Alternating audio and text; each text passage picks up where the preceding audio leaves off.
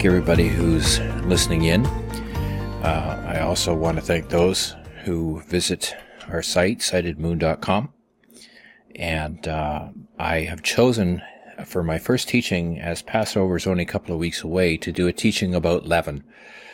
I found that as I was doing this study that it was not only insightful for myself, but I find that when I dig into the scriptures and I actually have to study something through, it usually opens up something within me and forces me to learn something a little bit deeper and closer to home. So let's get started. Uh, let's first look at 1 Corinthians 5, 6, and 8. Your boasting is not good.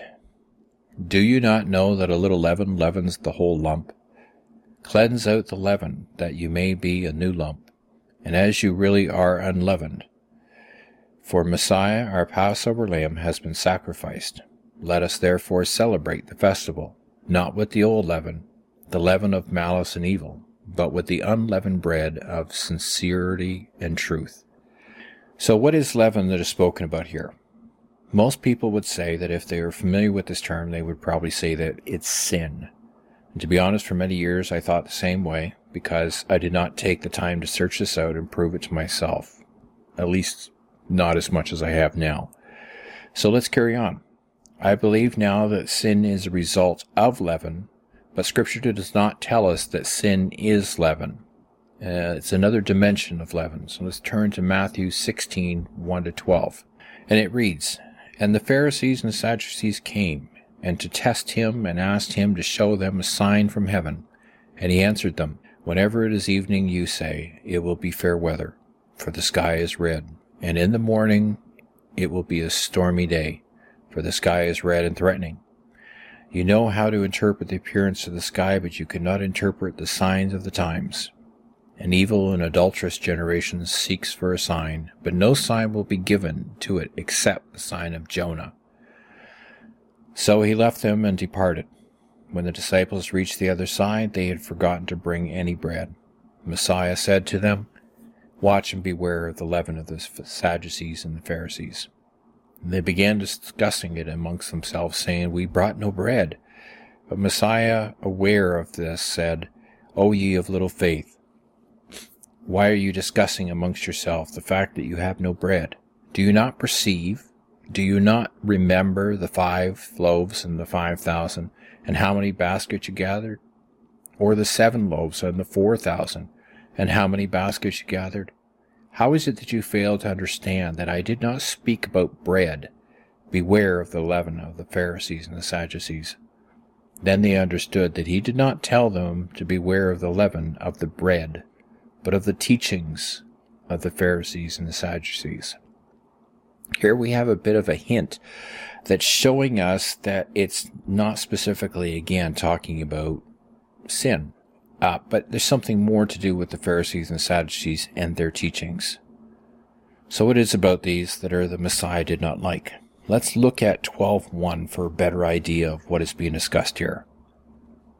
And it reads, In the meantime, when so many thousands of people had gathered together, and they were trampling one another, he began to say to his disciples first, Beware of the leaven of the Pharisees, which is hypocrisy. Nothing is covered up that will be revealed, or hidden that will not be known.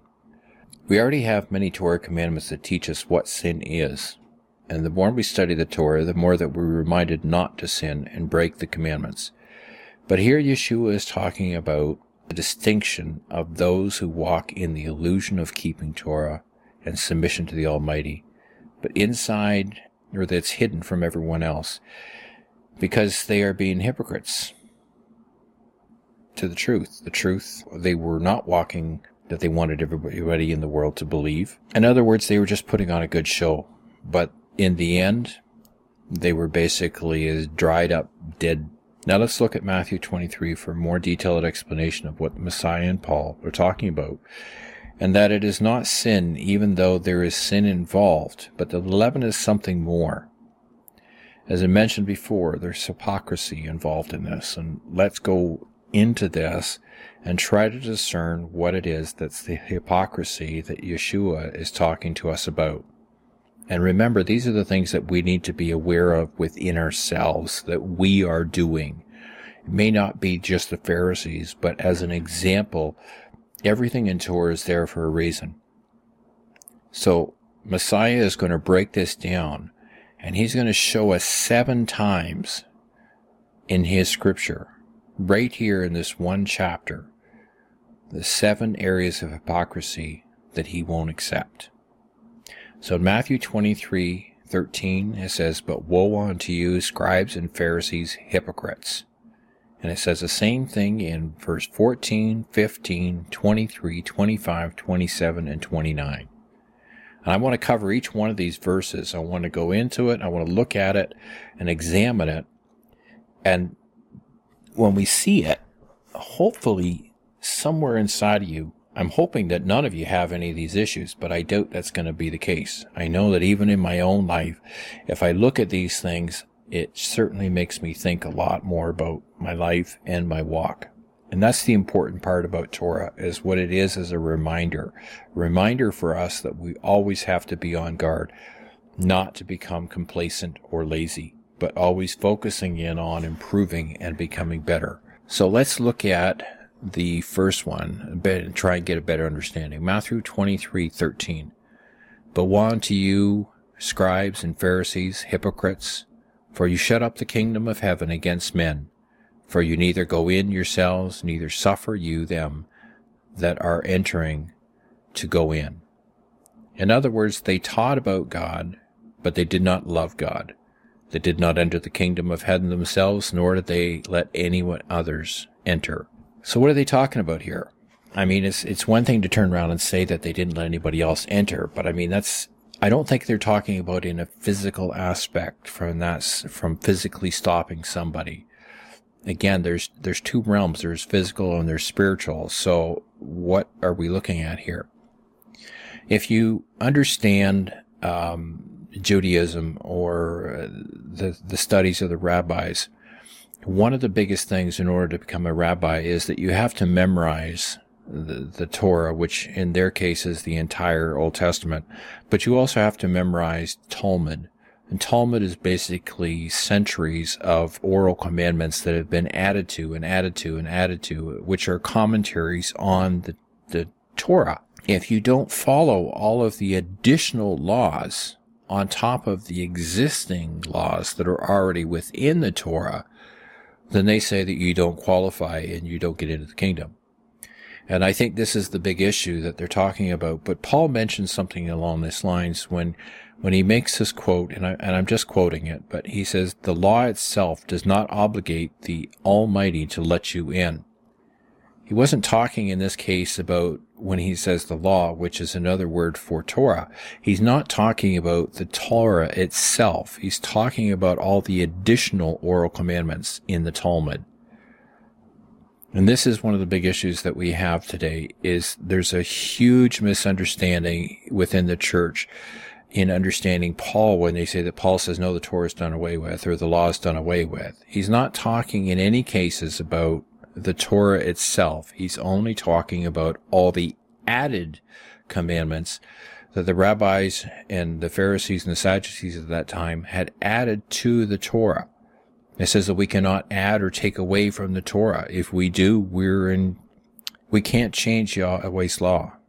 And that's what they're trying to do. They're trying to add to it to make it better and protect it. Unfortunately, what they do is they, they make it impossible for anybody to keep. And this is what they're talking about here. Neither suffer you them that are entering to go in. They're stopping people from going in by making it impossible for anybody to make it. It's just not possible. And they say they're the only ones that are qualified. One of the other aspects of this um, issue that we're going to run into, and I can hear it, I've heard it over my 30 plus years of, of serving Yahweh. I've heard this. I, I think I probably even said it at one point is that we are not, when Paul says we are not saved by works. Okay. So the, the problem is then is that again, it's a misunderstanding of something that is written in scripture. You see, the, the fact of the matter is, is that by following Torah and by studying Torah, there are two stages of learning. There's knowledge and then there's wisdom. And it's not the same thing. Knowledge is what we learn. Uh, so if I turned around and said, okay, I met a new guy and his name is John. Well, that's knowledge. But just because I know John's name, I don't know John. Okay. So here's, in, in this situation, if you turn around and you read the Bible, that means you have knowledge of the Bible, but it doesn't mean you have wisdom of the Bible. And so what happens here is that we, when we study the Torah, we have to take in all of Yahweh's Torah and try to understand it in our mind. But if it never goes any further than that, which is what Yeshua is talking about with the Pharisees and Sadducees, is that they taught it and it was only in their head, but it never went to their heart where it became wisdom and experience and love and joy and meekness and, and faith and long suffering. These are the things, this is what Torah can do and is supposed to do for each and every one of us. So most people will turn around and say, okay, well, you know, we're not saved by works.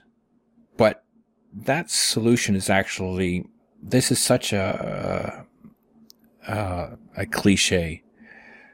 And obviously people who, who spew that out of their mouth are basically so ignorant because they don't understand the simple concept that if you learn something like Torah and the commandments, and you bring it down into your heart, it's going to start changing you. This is why they tell you to meditate upon the heart, uh, meditate upon Torah all day and long, because those people who meditate upon it, then when they are going through their daily lives, when they make a decision, it becomes an automatic process that they run it through the Torah filter.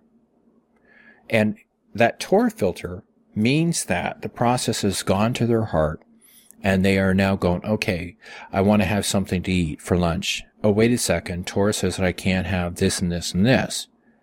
Okay. So there you go. They run it through the process. And here's where the truth comes out. Everybody has a choice to agree or disagree or obey or disobey. So you can say, okay, well, I remember something about the Torah says that I can't eat pork. But you know what? I really want to have pork chops for lunch. So I'm going to have it or bacon on my hamburger or something along that lines. If you do it, it's just knowledge in your head. If you don't do it and you go, no, I'm going to be obedient and I'm not going to have that pork because the Torah says that I'm not supposed to eat it, you've gained wisdom. You gain wisdom at many levels. Not only is it better for your health, but it's also because you choose to follow Torah, you choose to follow Yahweh and what he has asked of us to do. See, Yahweh tells us things that we're supposed to do, and he's not under any obligation to tell us why. Nowhere. In the entire Bible does it say that we have to understand why we're supposed to do things. We're just supposed to do them. This is what faith is all about. So getting back to Paul, if Paul says we're not saved by works, he's correct. We're not saved by works. So my performing all of these acts of obedience because the Torah says don't do this or keep the Sabbath on the Saturday instead of on Sunday or don't keep Christmas and don't keep Easter and keep, you know, Sukkot and pay, Passover and, and Shavuot and stuff like that. I'm not doing it just simply because he tells me to do it. I'm doing it because I want to be obedient to him. So my doing that is not works. It's only works if you're doing it to impress others. If you're doing it because you're being obedient, then basically it's not works anymore because it's a labor of love. That's the difference. When you turn around and you learn something and then you make it part of who you are, it becomes a manifestation of your faith and it no longer becomes works, even though technically it still is. You need to understand that to get past that speed bump that I've heard so many people use as an excuse to ignore the truth, as a, as an excuse to get around. When we can do that, we're going to end up walking a lot closer to Yahweh. Uh, so again, the transformation, the proof that uh, using the Torah, learning the Torah, gaining that knowledge and turning it into wisdom will manifest itself in a certain way. And that manifestation we can see if we look at Galatians 5, 22 and 23, which is a very popular scripture in, in churches, is that by the fruit of spirit, of the spirit is love, joy, peace, long suffering, gentleness, goodness, faith, meekness, and temperance. These are the fruits of the spirit, or what you have learned and how you apply the Torah commandments. There's nothing here about earning your way through works or salvation that is dependent on it.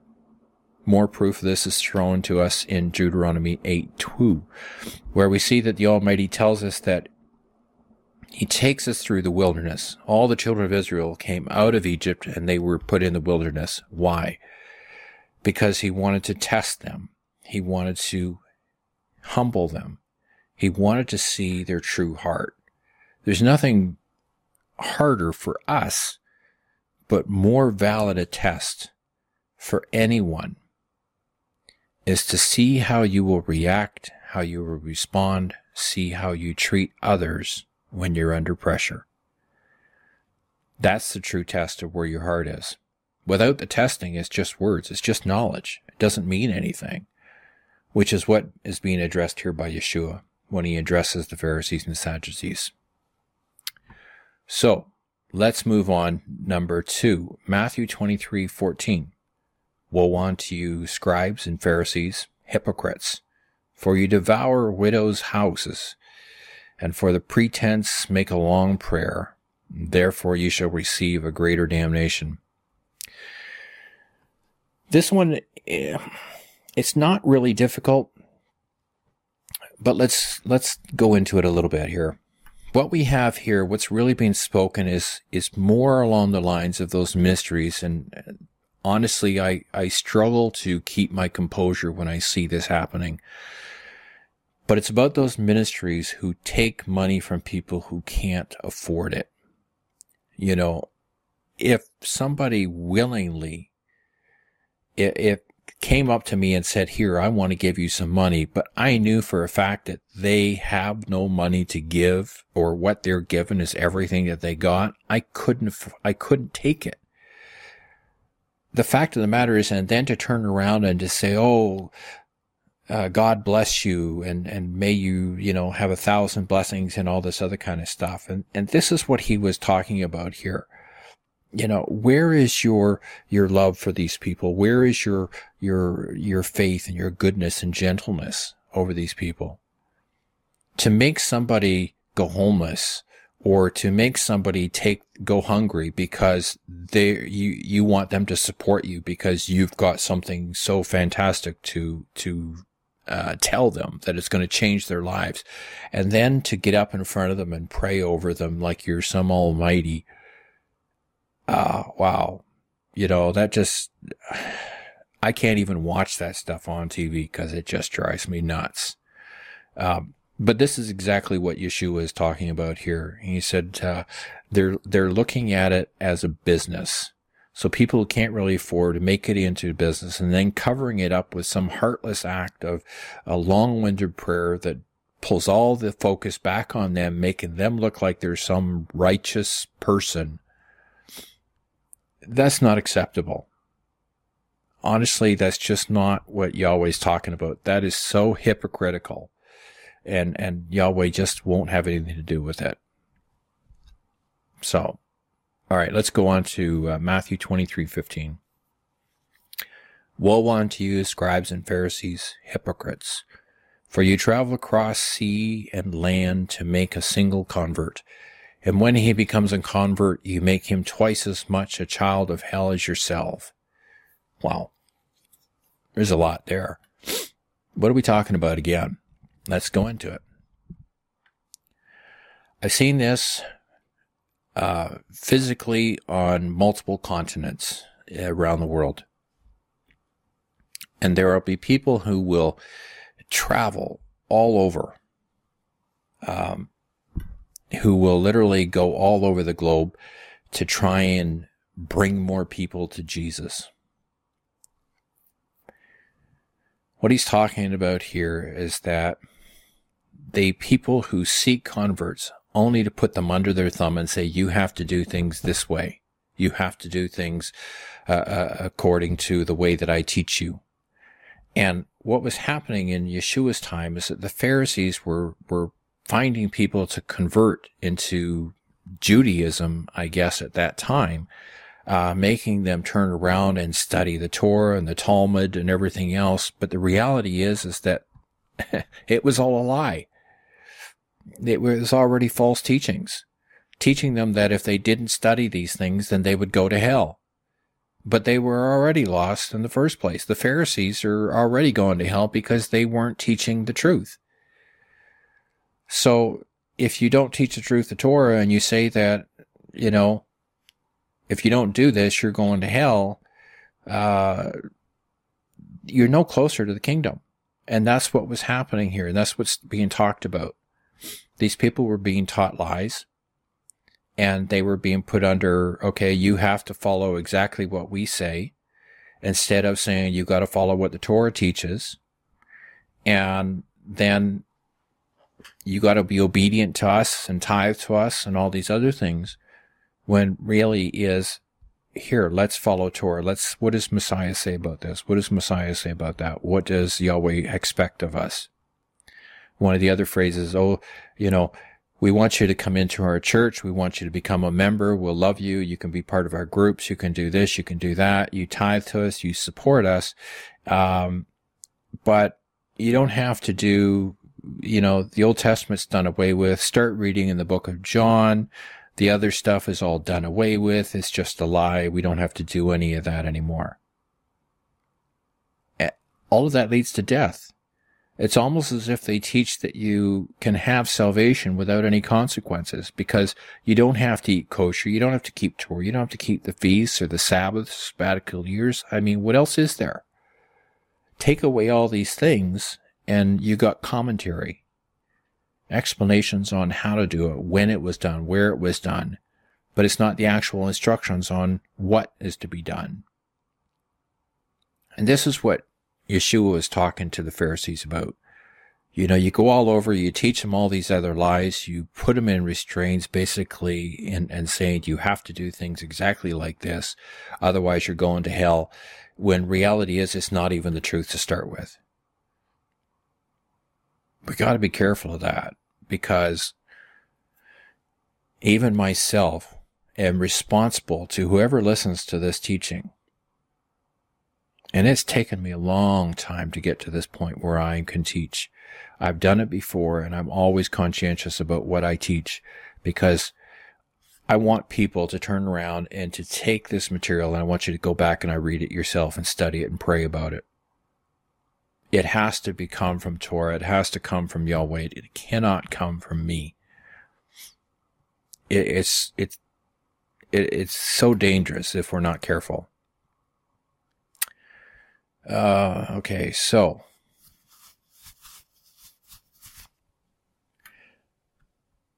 All right. I got one more to go um, for today. Now, I think this is what, number four? One, two, three, four.